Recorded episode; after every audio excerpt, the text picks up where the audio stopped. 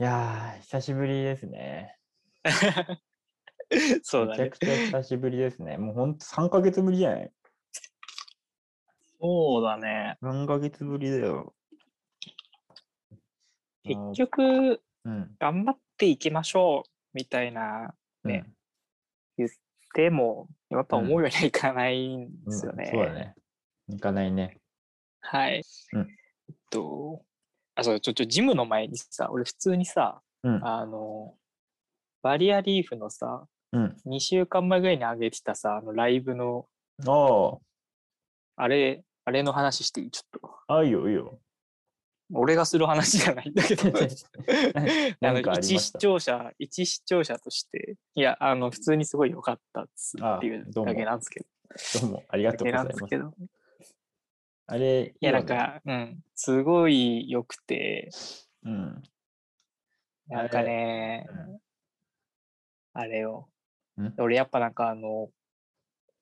小回りしないさ、ういなんん。かあの、もうず、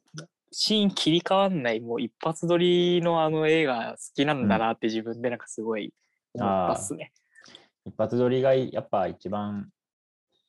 いいよね。う フーん、ァーストテイクとかもさ、なんか、うん、なんか今流行ってるもんね。なんかそうい、だね。なんか一発撮りだか、なんかファーストテイクが流行ってるからやったわけじゃないんだけど、うなんかん、一発撮りじゃないとできないことっていっぱいあって、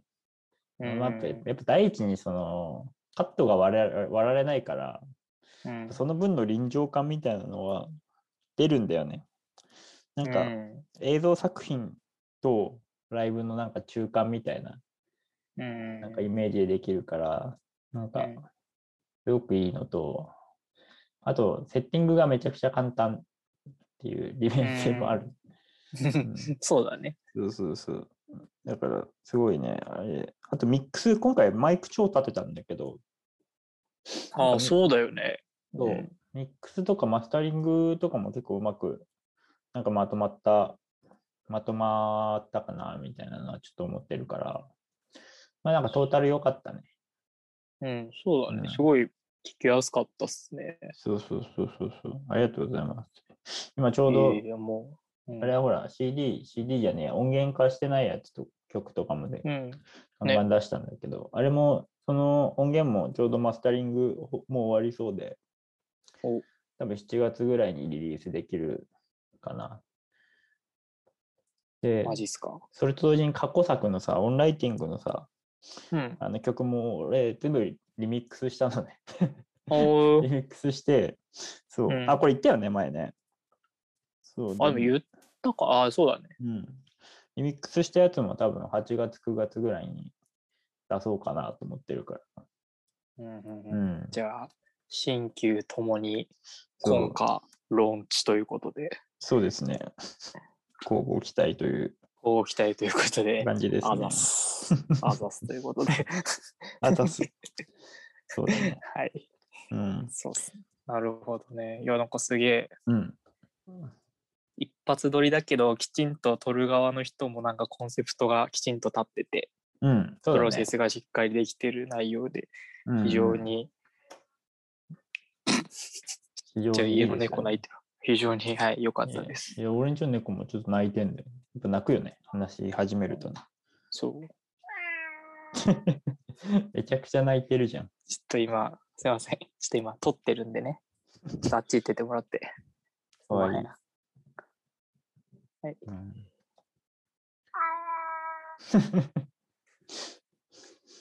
てかさ、ポッドキャストって普段結構聞いてる？ポッドキャストは、普段、そう、会見はもう全然聞いてないね。なんかちょっと前は、あああ。の、おすすめしてもらったやつとか、うん。あの、スポーツ系のやつとか、ああ。聞いて若る。干聞いてたけど、ああ、今はって感じか。最近はほとんど聞いてないね。なんかそうの、ん。ポッドキャストもそうだけど、うん。ラジオ感覚のものは全然だね、最近は。ああ、マジか。うん。なんか俺、もうルーティンとしても朝出勤するときは必ずポッドキャストみたいな感じになってるんだけどさ、おー、すごいいいなんね。かコンテンツすごい増えてて、うんうん、にねんまえとかと今比べると多分本当もうにじゅう、じゅうばい、にじゅうばいとかになってんじゃないかなってぐらい増えてるの。で、それをね、いっぱい聞いてるんだけど、やっぱ増えたよね。しかも流行って、流行りつつあるよね。まあもう流行ってんのかもしれないけど。うん、うん、すごいいっぱいあって、うんうん。やっぱなんか、ポッドキャスト自体の、うん、まあ、ポッドキャスト自体っていうか、それってその、うん、ラジオ感覚でその聞いたりとか、まあ、そのうちくんみたいに通勤とか通学とか移動のタイミングで聞くとかっていうところで、うん、やっぱそのカテゴリーが増えた、いろんなジャンルが増えたじゃないですか。うん、そうだね。なんかやっぱあれってなんかそのいろんな企業とか、まあその、うん業界がそういうポッドキャストにとかに結構参入してきて、うん、なんかそのやっぱ広告とかでのその需要がすごい高まってるっていうのはやっぱ傾向にここに何年かであるらしくて、うん、やっぱその聞いてる人に向けて、うん、そのどういう時間帯にどの広告出すかとか、まあなんかそういうなんかマーケティングみたいのはなんか結構あるみたいですね。えー、そうなんだ。うん、広いよね、ポッドキャスト、うん。だからなんかその、うん、聞く人もそうだし、うん、提供する側もすごいだからその、うん、広がってる、うんうんうん、聞く人も増えたし、うん、なんかそのいろんな関心がそういうところに集まってるっていうのはなんか、うん、どちらとも同じようにあるみたいですね。うんうんそうだね、関心ちょうどいいよね。やっぱその YouTube も流行ってるんだけどさ、これ、うん、これいうか こ, この話何回かしたと思うんだけど、 YouTube ほどそんな、うん、なんだろうな、そんな時間取られないというか、ながら聞きもできるし、うん、なんか本本ってさ、なんか割と結論がちゃんとしていることを求められるけどさ、うん、ポッドキャストってあくまで会話だからさ、なんかそんな結論が出なくても、うんなんかその過程が面白かったら結構成り立つコンテンツだと思うんだよね。ああ、でもそうかもね。そうそう。だからその本ほどそんな、なんだろうな、そんなかしこまらないというか、なんかその結論がなくたって、その面白いそのプロセス、その問題に対して面白いプロセスを踏んだ話をしてれば、もうそれ、それで成り立つみたいな。で結構そのなんか答えのない、ん答えのない問いみたいなものをなんかだらだら話すのはすごく向いてるコンテンツだなって思ってる。ああでもそうだね。うん。そのそれはそれはすごい思うね。うん。何かをこう、うん、導き出してこういうものだよってなんかこう指南していくものっていうよりはね。うん。まあ、そうそうそうそう。聞いてる人が一緒に考えたり、うん、まあなんかその共有できるっていう意味では。うん、そうだね。そうだよね。なんか取っかかりやすいよね。なんか分かんない、うん、分かんないことを一緒に分かんないって、うん、ああだこうだ考えるのはなんかまあいいことだろうなって思う。うん、そうなんだよ。いやなんか Apple Music の中でもさ、なんかなんだっけな、うん、ラジオみたいななんかカテゴリーみたいなのがあるんだけど、うん、なんか最近星野源がついに始めてる。やってるね。でその Apple Music でやってるラジオってその多分多分だけど Apple Music 内で再生するからその間に曲挿入し放題っぽいのね。なんかポッドキャストってどうしても権利上さ、なんか俺らもそういうジレンマ抱えてるけどさ、曲絶対挿入できないじゃん。ああ、そうだね。そうでずっと残り続けるコンテンツだからポッドキャストって、ラジオだったらあれ残んないから、なんか多分なんかね、ずっと残るのとそのラジオみたいにいっかいだけ再生するので、多分その管理方法って結構違うみたいなんだけど、あ、うん、ポッドキャストで残っちゃう分どうしても曲って使えないんだけど、うん、なんかその星野源のやつがガンガン使ってて、あ、これすごいいいなって思った。確かに、うん、だからしかも星野源のさ、なんか紹介してるアーティストもめちゃくちゃ尖っててさそれも良かったんだよね。エイフェックスツインとか、なんかああやばいね。そうそうそう。そこ行くみたいな。でキース そ, そこ入ってくんだね。そうそうそう。へえ。でキース・ジャレットってあのジャズのピアニストのやつとか、はい、なんかねすごいめちゃくちゃバリエーション飛びすぎてて、えー、すごい良かった。星野源のなんかやばさがすごい出てて。エフエックス ツイン入ってくるのか。すごいな。エフエックス ツイン入ってたね。あのめちゃくちゃ怖い顔のジャケットのやつ紹介してたね。えー、そう。なるほど。まあだからそういうさ、うん、そのなんかサブスクの普及もね、前もなんか似たようなこと確かに話したけど、うん、そういうのに伴って、うん、なんか。本当なんかその聞くための、うん、ねプラットフォームはめちゃめちゃ増えてるよね。本当ね増えたね。何でも何でもどこでも、はいうん、なんか視聴できるっていうね、うんうん、なんかでそれぞれにきちんと強み持たせてなんか畑が違うからなんか聞く人には選ぶのは結構大変だけどね、うん、なんかね好みとか見つけるまでが、うんうん、そうだね。たださ、なんかどう誰かのツイートで見たんだけど、うん、なんか、うん、最近の世の中っての中小企業が、うん、と減りまくってるって話なんだけど、なんかその、うん、今今俺らがさ、なんつうんだろう、触れるものって全部もう超特大企業か。めちゃくちゃインディペンデントでやってるのかのに択でその、その真ん中の層に触れる機会っていうのはめちゃくちゃなくなってるっていうのをなんか誰かのツイートで見たんだけど、その通りでなんか、なんかさ俺の近所にさあのコーヒー屋あるんだけどもうほんと個人経営の、うん、なんかさその朝起きてさ、うん、そ, そこに買いに行ってさでコン、でコンビニでえー、朝, 朝飯も買って、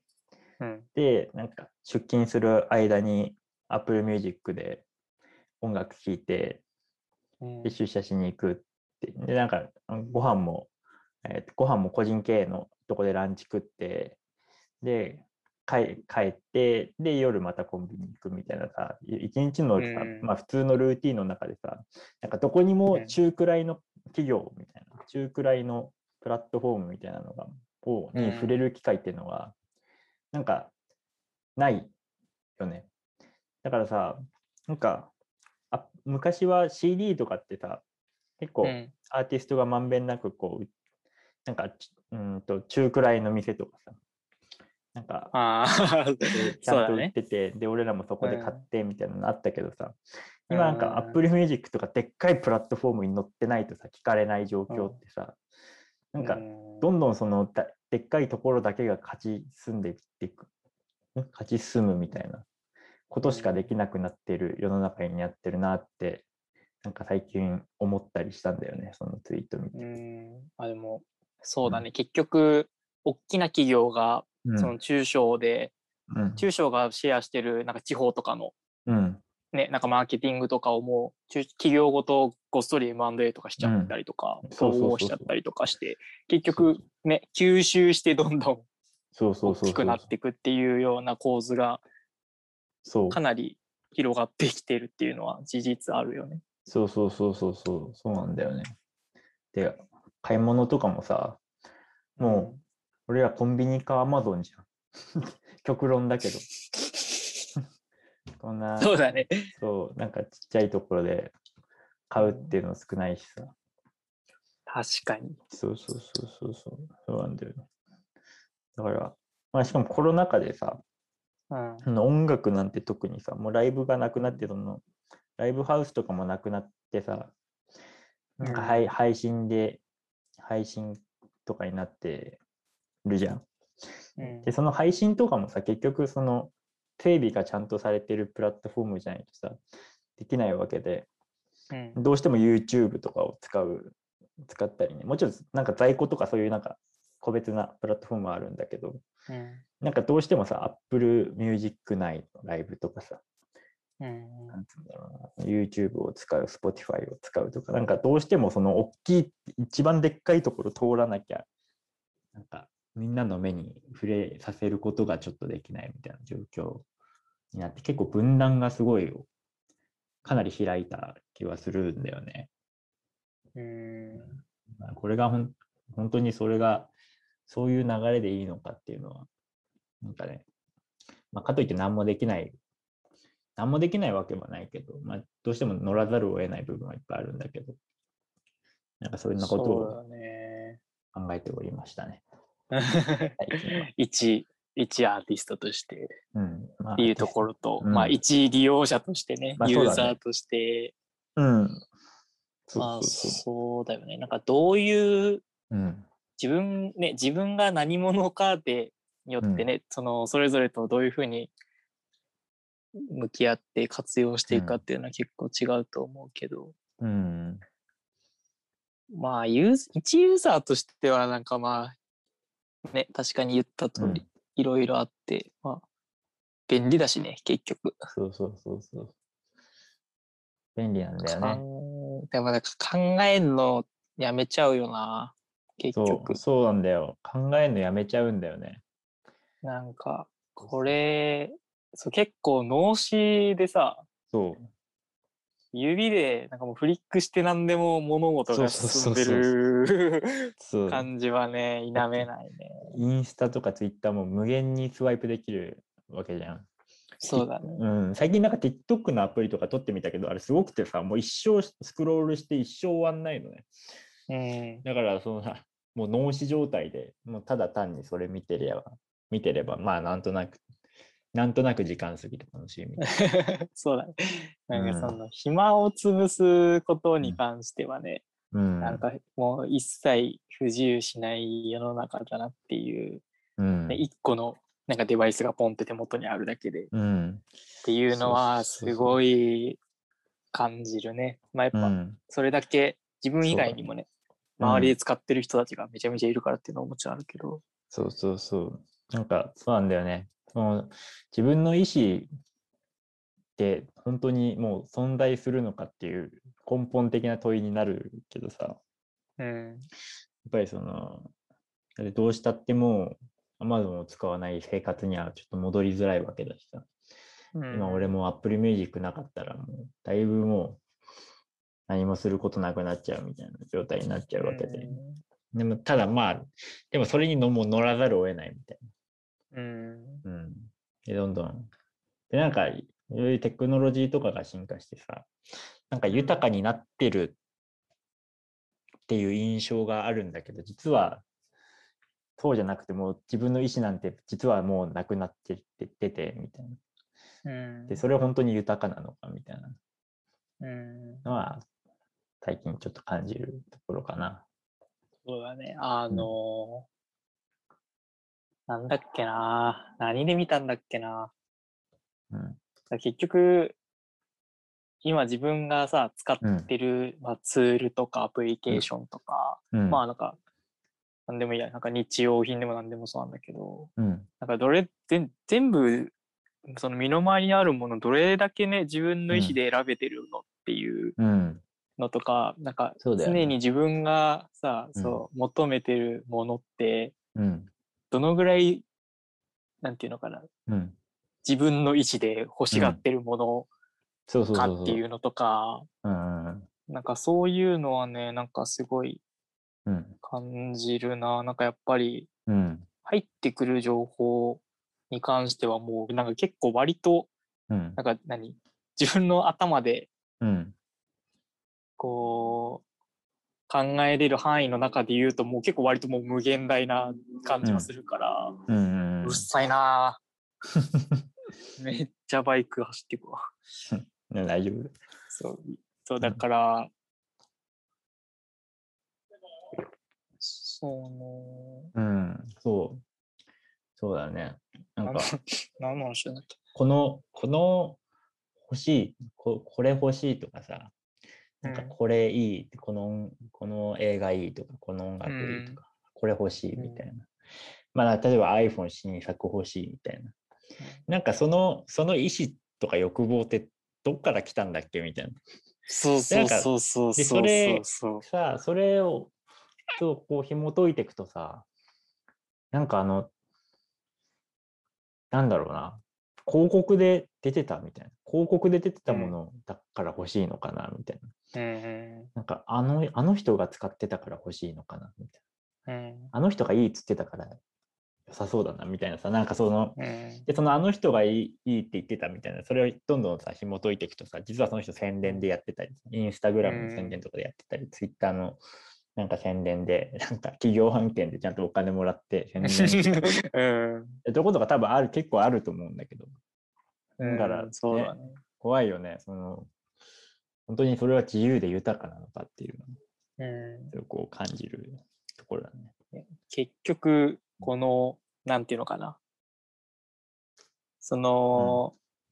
対象に対してさ、うん、なんかその自分がどういうふうにそれに対してリアクションするかっていう、うん、そのなんか対象に対してのレスポンスがさ、自分の、うん、なんかすごいなんかそのテクノロジーの進化と、うん、に伴ってすごい早くなってるというか、うん、そうだね。なんかこう何かに対してさ、一つのなんか、うん、まあそのものでもいいけど、ものとか出来事に対しての自分が思うところ、よ、うん、まあ欲求とか単純な感想とかに対してもすごいなんか自分にの手元に届く情報量がめちゃめちゃ早いから、うん、そうだね。なんかその分自分が欲しいとか、なんかいいとか悪いとかっていうジャッジをできるスピードがめちゃめちゃ速くなってるから、なんかそれがまあいいのか悪いのか別としてね、うんうんうん、便利ってそういうところなんだなっていうのはすごい感じますね。うんうん、そのね、早く決断せざるを得ないというかさ、うんね、考える隙を与えない。そうそうそうそう。結構割と早く外堀をこう、そうそうそう埋められてるなって感じはするよね。そうそうそうそうそう。それはすごいある。あるね。だからね、なんか、それ考えるとね、結構果てしなく絶望、絶望する。そうだね、本当に、本当になんか、自分の意思で自分の人生を豊かにできてるのかみたいな。うん、うん、そうそうそうそう。考え出すと結構途方もないね、うん。そうそうそうなんだよ。そうなんだよね。そうなんだよ。だからだから音楽はずっと や, やっていくしかないんだよ。もうこれこれだって思うものを、うん、まあそのこれだって思うものも多分結局どっかから影響を受けてるわけなんだけど。うん。まあね、なんかね、そんなことを思っておりました。うん、いやなんかね、これ全然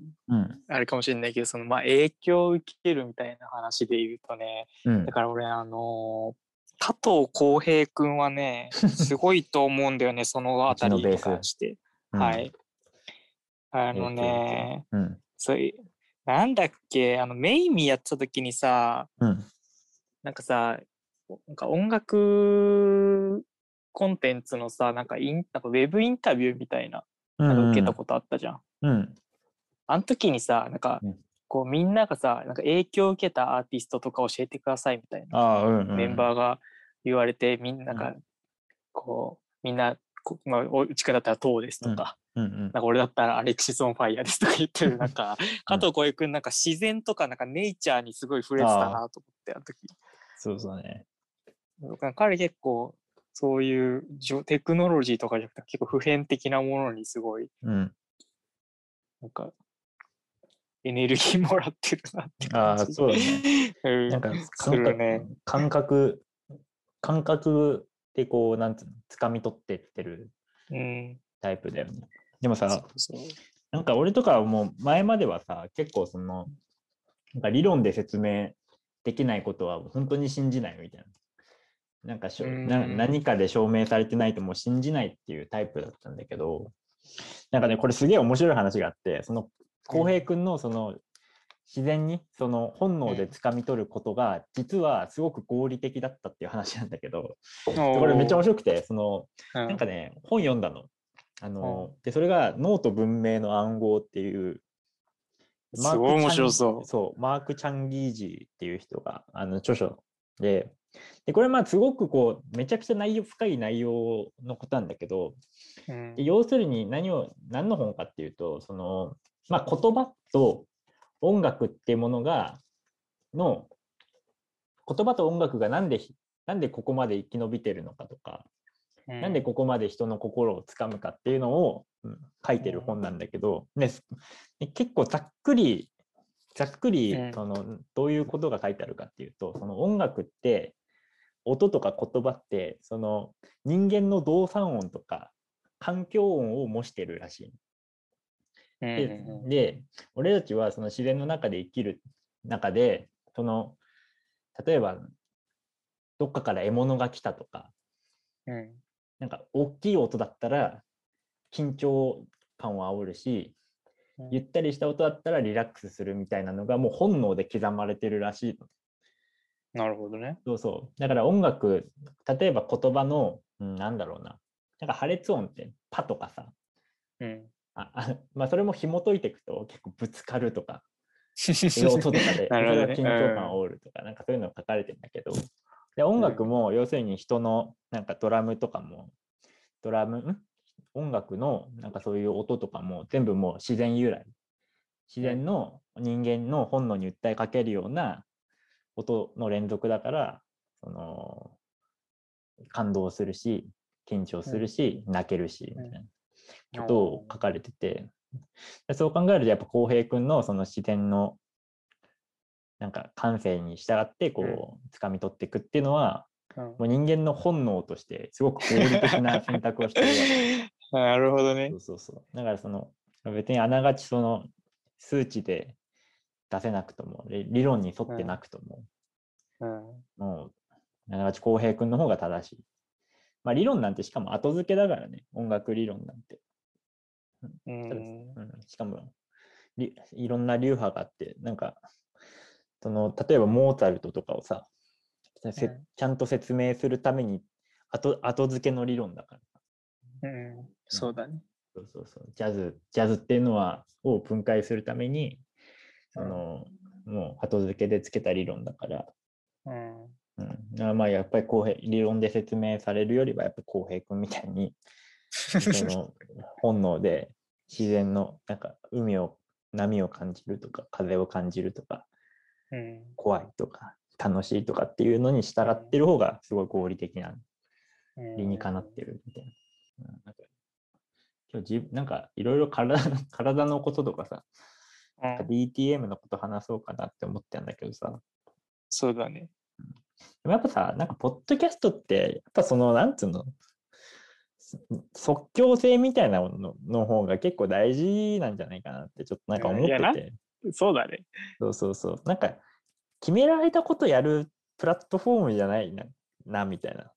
あ。なんかそのでもそれはそうかも、うん。そうそうそう。なんかまあそのなんつうのラジオとか決められた時間でさ、なんか台本があってみたいなのもちょっと大事なんだけど、うん、なんかそのなんつうのこれを解説するこの例えばなんだろうな ディーティーエム を解説しますみたいなさ、うん、ので別に YouTube でもやれるしさ。なんなら本の方が分かりやすかったりするわけじゃん。うん。だから、ポッドキャストってなんか本当台本が本当ない方が即興でやってった方がすごい楽しいのかなみたいなのはちょっと最近ポッドキャストをいろいろ聞いてる中で思った。うん。うん、そのテーマをテーマに沿って話すのがね、うん、まあ、まあいいか悪いかは別として。うん。結局な、なんか自分の口で喋ってる感はあんまり出ないからね。うん。そうなんだよね。なんかその会話で生じるエラーみたいなものがすごい面白かったりするわけだからさ、なんかね、この話から こ, このこの話に行くみたいな。確かに。まあ文章とかだとどうしてもさ、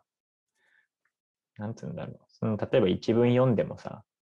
どういう気持ちの一文なのかっていうのはさ、やっぱその音にしてないと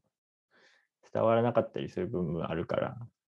うん、説明するのはもちろん本の方がいいんだけど、やっぱ会話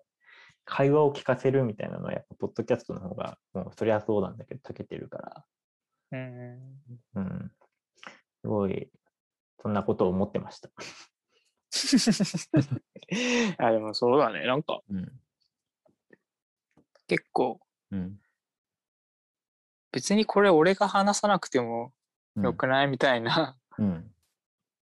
内容っていうのは結構あったりするからな、あるよね、何かその表で自分が何か喋らなきゃいけないっていうふうになった時に、うん、うんそうなんだよね。だいたい台本用意してるとその通りに喋んないな。そうそうそう。そうなんだよね。でもなんかやっぱ即興ってさ、俺らも別に喋り、達者、なんつうの、その。どっちかっていうと口下手な方だから。口下手な方だからさ。そうそうそう。聞き返すと結構何言ってるか分かんなかったりさ。えー、そうするする。そういうこと結構あるんだけど、まあそれ、あるある。それイコール、ポッドキャストのクオリティに直結するから結構死活問題ではあるんだけど。なんかそのそうだね、まあどうしてもその会話のなんつうの醍醐味みたいなそのエラーとかさ、うん、声色で様子を伺うみたいなのとかさ、うん、そういうのも結構醍醐味だから、なんかそういうのをちゃんとキャプチャーできるようなポッドキャストだったら面白いなって最近思う。そうだね、確かになんかやりたいやりたいことと、うん、なんか自分のポテンシャルがこうの反りが合わないと、うん、こんなになんか歯がゆいんだっていうのは、うん、やってて感じる部分はあるけど、うん、まあそれもなんつうの、それも含めてさ、うんうん、なんかいいみたいな、なんかなんつうんだろうな、ちょっと音楽この間俺さ、なんかあの D ラジオっていうのがポッドキャストであるんだけど、はい、それ坂本龍一と後藤正文が中心となってるやってやってる。うーん、あのーまあ、結構哲学に近いような、なんていうんだろうな、まあ、結構真面目系のポッドキャストなんだけど、ね、そこでなんかこっちが言って出たんだけど、うん、なんかもうひともう人々は今もう潔癖になりすぎてるみたいな話をしてたんで、ちょっと完璧を求めすぎてるみたいな、はいはい、でそのまあ音楽で言うとさ、あのなんつうの、リップノイズってあるじゃん、あの視察音、うん、あのサシスセスを、うん、ボーカルが発音したときにさ、はいはいはい、耳障りなやつとか、ね、うん、あれってなんか本来その言葉を発する上でさ、まあ絶対鳴る音なわけだよね、うん、でなんかそれをさ、今今やもう エーアイ とかで消せたりさ、そこだけを切り取って消せるとかさ、そういうことがもう簡単にもう無料のプラグインとかでできるわけで、うん、でもなんかそれって別に昔の人がそれをじゃあ そ, そこまで神経質にやってたかっていうと多分やってないわけやもんね、うん、なんかそのなんていうんだろうな、まあそれもそれもまあ人間だからそれは出るでしょみたいな感覚でやってたりさ、うんうん、だからなんかそのどんどんそのテクノロジーが進化するにつれて昔は許容してたものがもう今技術でできるようになっちゃって、うん、なんかそれを消さずにはいられないみたいな、消さないともう今は出せないみたいな、うん、どんどんどんどんその整え整ってるものにどんどん向かっていくみたいな、やっぱテクノロジーの進化で、まあ、音楽に限らないと思うんだけど、そういうのって結構あると思う、うん、そうだね、なんかそうそうそう、なんていうのかな、結局まあものによるけど、うん、なんかその今今で言うところの、うん、なんていうのかな、今で言うの言うところじゃないけど、まあその、うん、まあ、歌物だったりとか、単純にシンプルな J-ポップ っていう平たいくくりにしたときに、うん、なんか、まあ、聞き方にもよるんだろうけど、なんか昔の曲の方が聞きやすいなとか、うん、なんとなく本質で感じる部分とかはやっぱりあって。あるよね。ぜそうだね。なんか、うん、あの、まあほら、まあ、今に始まったあれじゃないけど、うん、なんか物心ついた時からなんか音圧の論争は始まっていて、そうですね、全員マジでなんかクソでけえなんか棒みたいに波形を作んないとなんか人権がないみたいな界隈もあるあったりするじゃないですか。そうだね、確かに。なんかその昔のね、うん、かぼそ昔のやつはなんか全然そんなことなくて、そうそうそうそうそうそうなんだよ。だって昔のジャズの名盤とか言われてるやつとかもさ、もう音質で言うと別にそんな、うん、そもうノイズも入りまくってるしさ。そうだよね。うん。でもなんかまあそれがなんつうんだろうな、名盤として語り継がれるのって別に音質じゃないわけじゃん。うん、音質がすごいいいから語り継がれてるわけじゃなくて、まあ純粋にそこで鳴ってる音楽がすごい評価されて、うん、もうよんじゅう、ごじゅうねん経っても今色あせずに聴けるみたいなわけだからさ、うん、なんかだからなんかそのミックスとかしてて思うんだけど、なんかギターとかあのドラムとかってやっぱ打ち込みでさ、うん、ラインで撮ったりしてさ、どうしても本当に綺麗なものが撮れるわけよね。でそこでミックスとかやってると結構アナログ感を付与するみたいなのがプラグインでアナログ付与して倍音を足してみたいなのがあるんだけど、うん、ただなんかなんつうんだろうな、どうしたってさやっぱもう綺麗すぎるものなんてさ聞けたもんじゃない気がするんだよね。なんかちょっと汚いみたいなものの方が絶対耳障りがいい気はするのね。うんうんうん、だってさそのまあ、映像とかもすごいどんどん綺麗になってくるけどさ、ホラー映画とかもなんか今の綺麗な画質で見るよりもあの ブイエイチエス 時代の呪音とかビデオデッキで再生したあのバラバラな画質というか、それで見る方が怖いとかも結構あったりするわけじゃん、うん、なんかだからさなんかそういうなんて言うんだろうな、潔癖潔癖に向かうけどでもそれやりすぎるとどんどんもう 人, 人間じゃなくなるというか人間が持ってるそのちょっとしたエラーとかさ、うんうん、なんかそういうの方がを大事にしていきたいなっていうのはだってさ、まあ、別にだってしかもさそんななんつうのギターのチューニングだってさぶっちゃけ言うとさその、うん、ラの音が必ず よんひゃくよんじゅうヘルツ でなければならないわけなんて全然ないわけで、うんうん、でそのあと音楽であのブルーノートってあるじゃん、あのさんどの音がどうのこうのみたいな、はい、うん、あれもさなんか音楽理論ではいまだ解明されてない謎でさ、なんかブルーノートってそのなんか さん, さんどの音より若干ピッチが低いみたいな、高いかな低いかなどっちかなんだけど、そのなんか揺らぎみたいなのがすごくブルースって大事って言われてんだけど、うん、なんかそういうなんつうんだろうその数学とかでさ割れ割り切れないとかさ、うん、ちょっと理論的には証明できないみたいなところのなんつうの揺らぎみたいな、うん、そういうものがすごくこうなんか大事なんじゃないかなって思ってるから、うんうん、なんかあんま綺麗にしすぎんのもねってすごいなんか俺熱弁しちゃったけどいやでもそうだと思う、なんかやっぱ、うん、なんかそのちょっと、うん、こう歪んでたり、うんちょっとこう、うんうん、耳障りだったり、そうなんだよね、そうそうそう、うん、きなんかねそうピキッな特に日本人がっていうのもあると思うけど、うん、なんか結構こう規律にあなんかこうきちんとね従っていける人種じゃないですか。そうだね。なんかなんかのなんだっけ、うん、なんかの写真で見たけど、うん、なんか台湾か韓国だったからに、うんなんかの街角になんか掲示板があって、うん、なんかあの観光客、うん、例えばその、えーと、フランス人アメリカ人日本人みたいなこう、うん、カテゴリーがあって掲示板にね、うんうん、あなたはどこから来ましたかってその該当するところにこうシールを貼ってくださいみたいな、うんうんうん、掲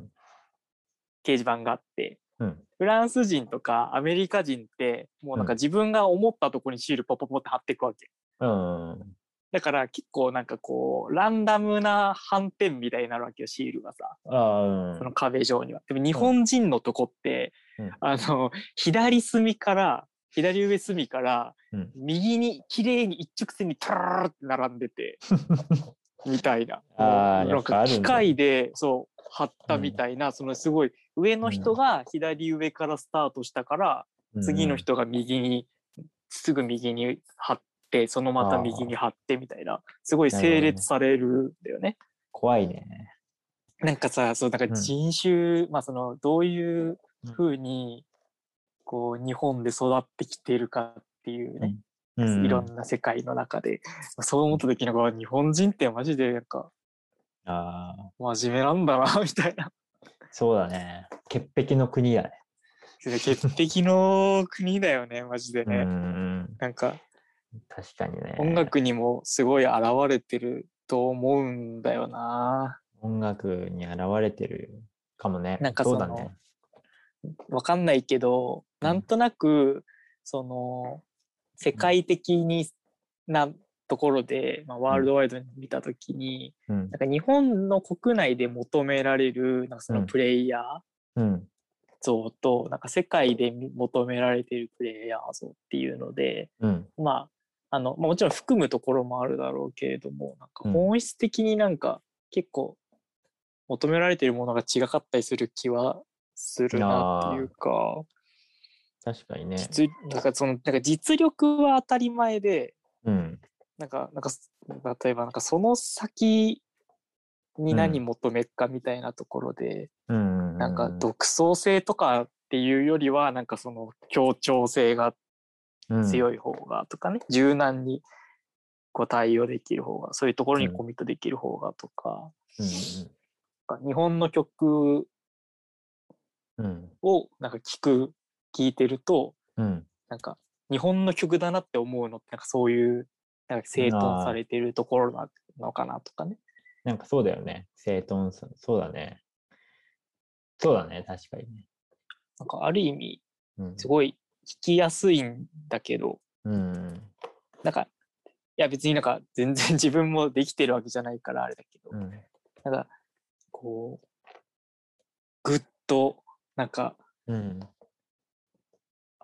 こう熱くなるじゃないけど盛り上が気持ちが盛り上がったり、うん、なんかこう聞いててなんか水落ちがキュッとなるのは、うん、なんか、うんうん、歌詞とかを除いて、まあうん、あのインストだけ聞くとなんか気づけば海外アーティストの方が多いかなって、なんか自分は確かにねなっていう、そう、うんうんうん、それはなんとなくわかると思う、ねまあうん、でもなんか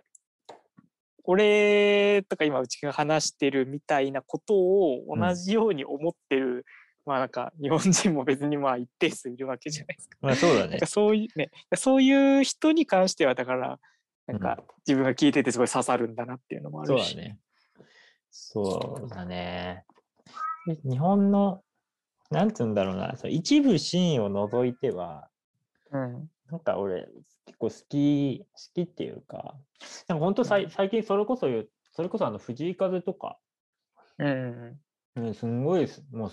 すげえって普通に思うし、もちろんその星野源とか、うん、もうなんだこれみたいなの思うし、うん、まあ最近だとずっとマヨとか、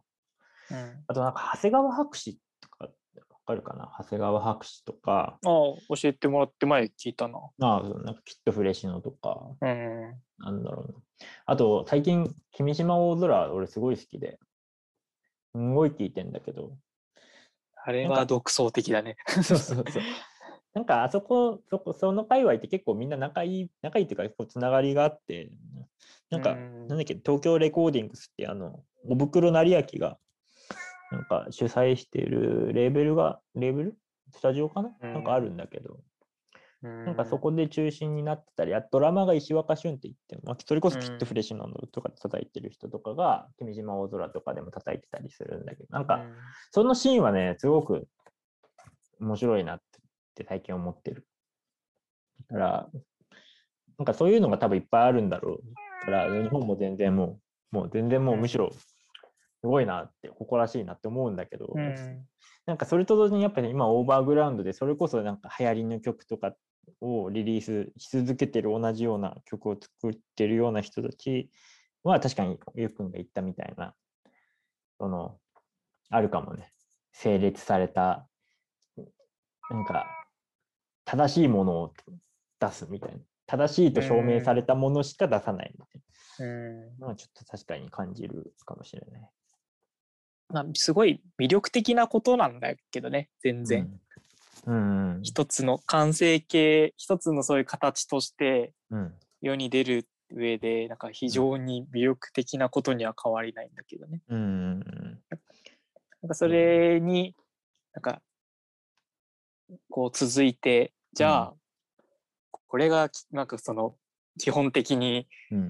世の中で認められるなんか、うん、なんて言ったらいいのかな、ためのまあなんか条件じゃないけど、なんか一つの、うんうんうん、一つのサクセスで、まあ、収まればいいんだけど、うん、まあ、これがこうあるべきだみたいな、ちょっとこう曲解した模範とかになっちゃうと、うん、なんかもったいないよねみたいな、うんうん、そうだね。だから、うん、そのさっきちくんが挙げたみたいなアーティストのように、まあ、その見方によってはすごいこうオフェンシブだっていうか、なんかすごい前衛的な方が、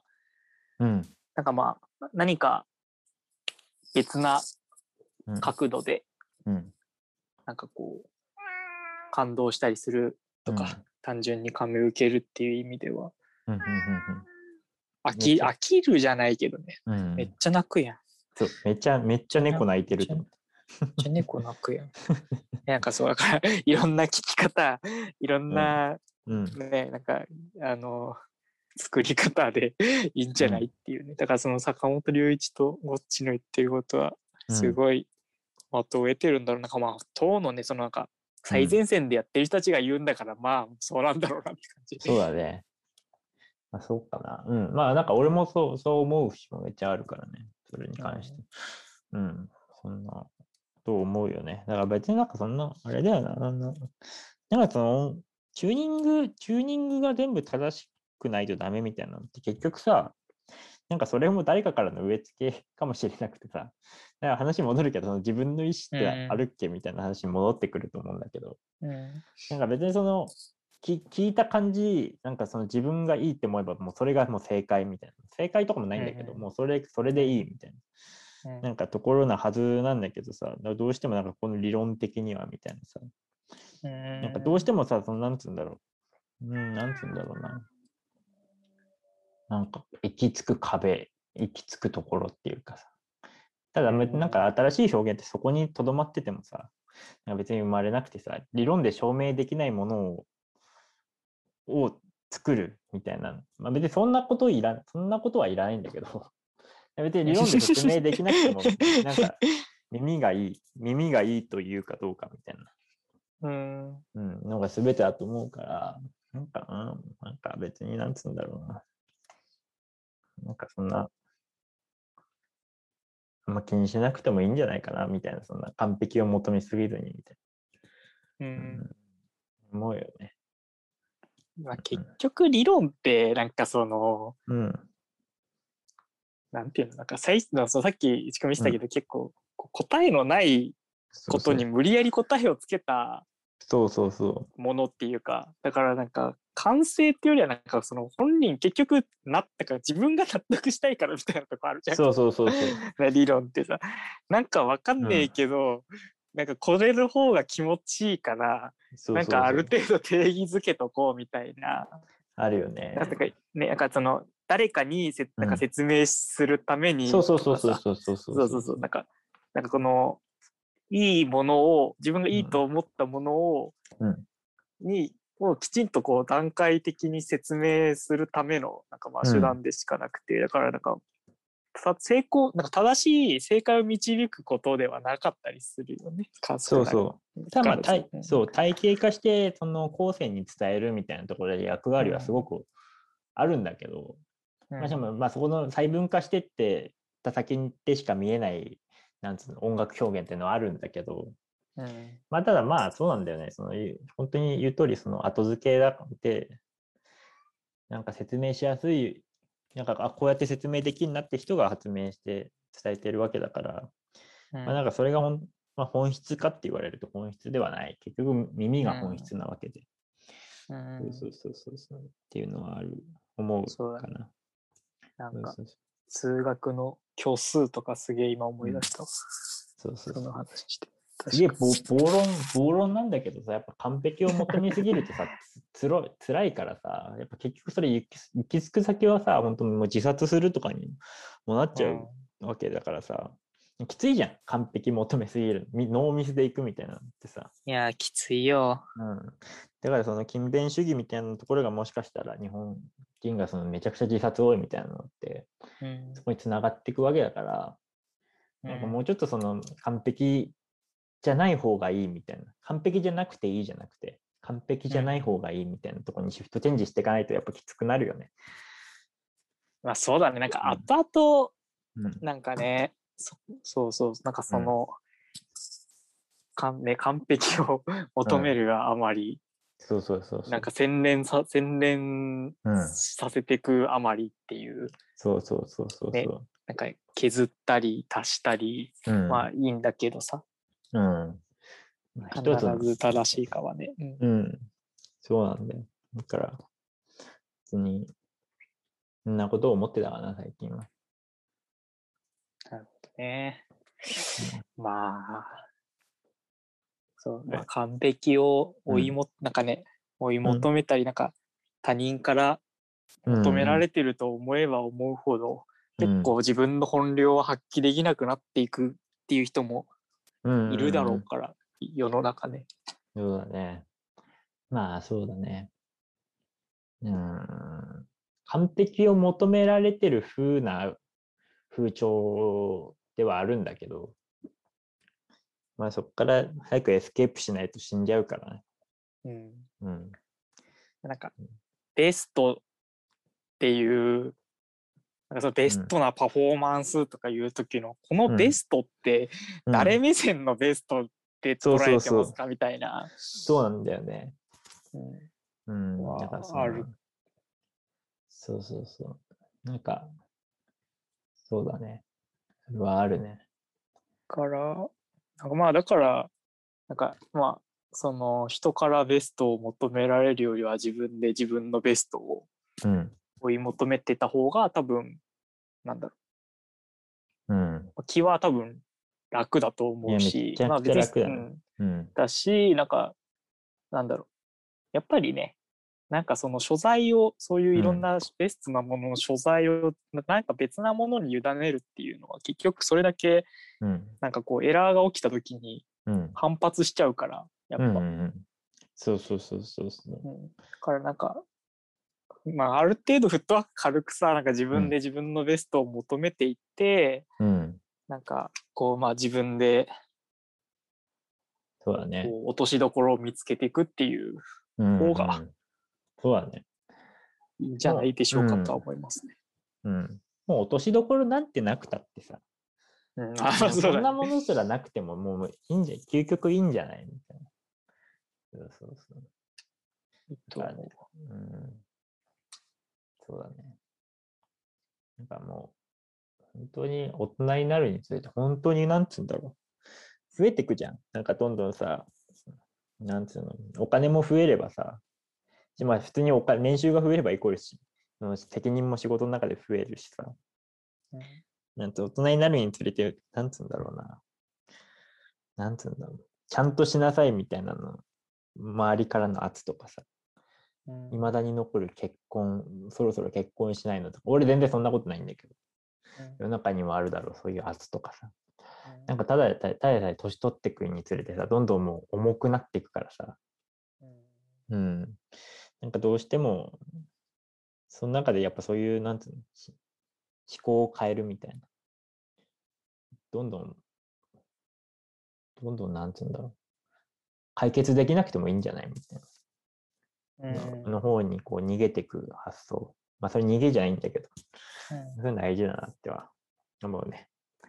ちゃくちゃ真剣な話でもういちじかん経っちゃった次すごい充電あるまだえほんとねあと じゅういちパーセント まだあります、ね、あすごい持ってるすごいうんいやいいよ、ね、そうですねうんそうだねうんそうそうそうなんかねうん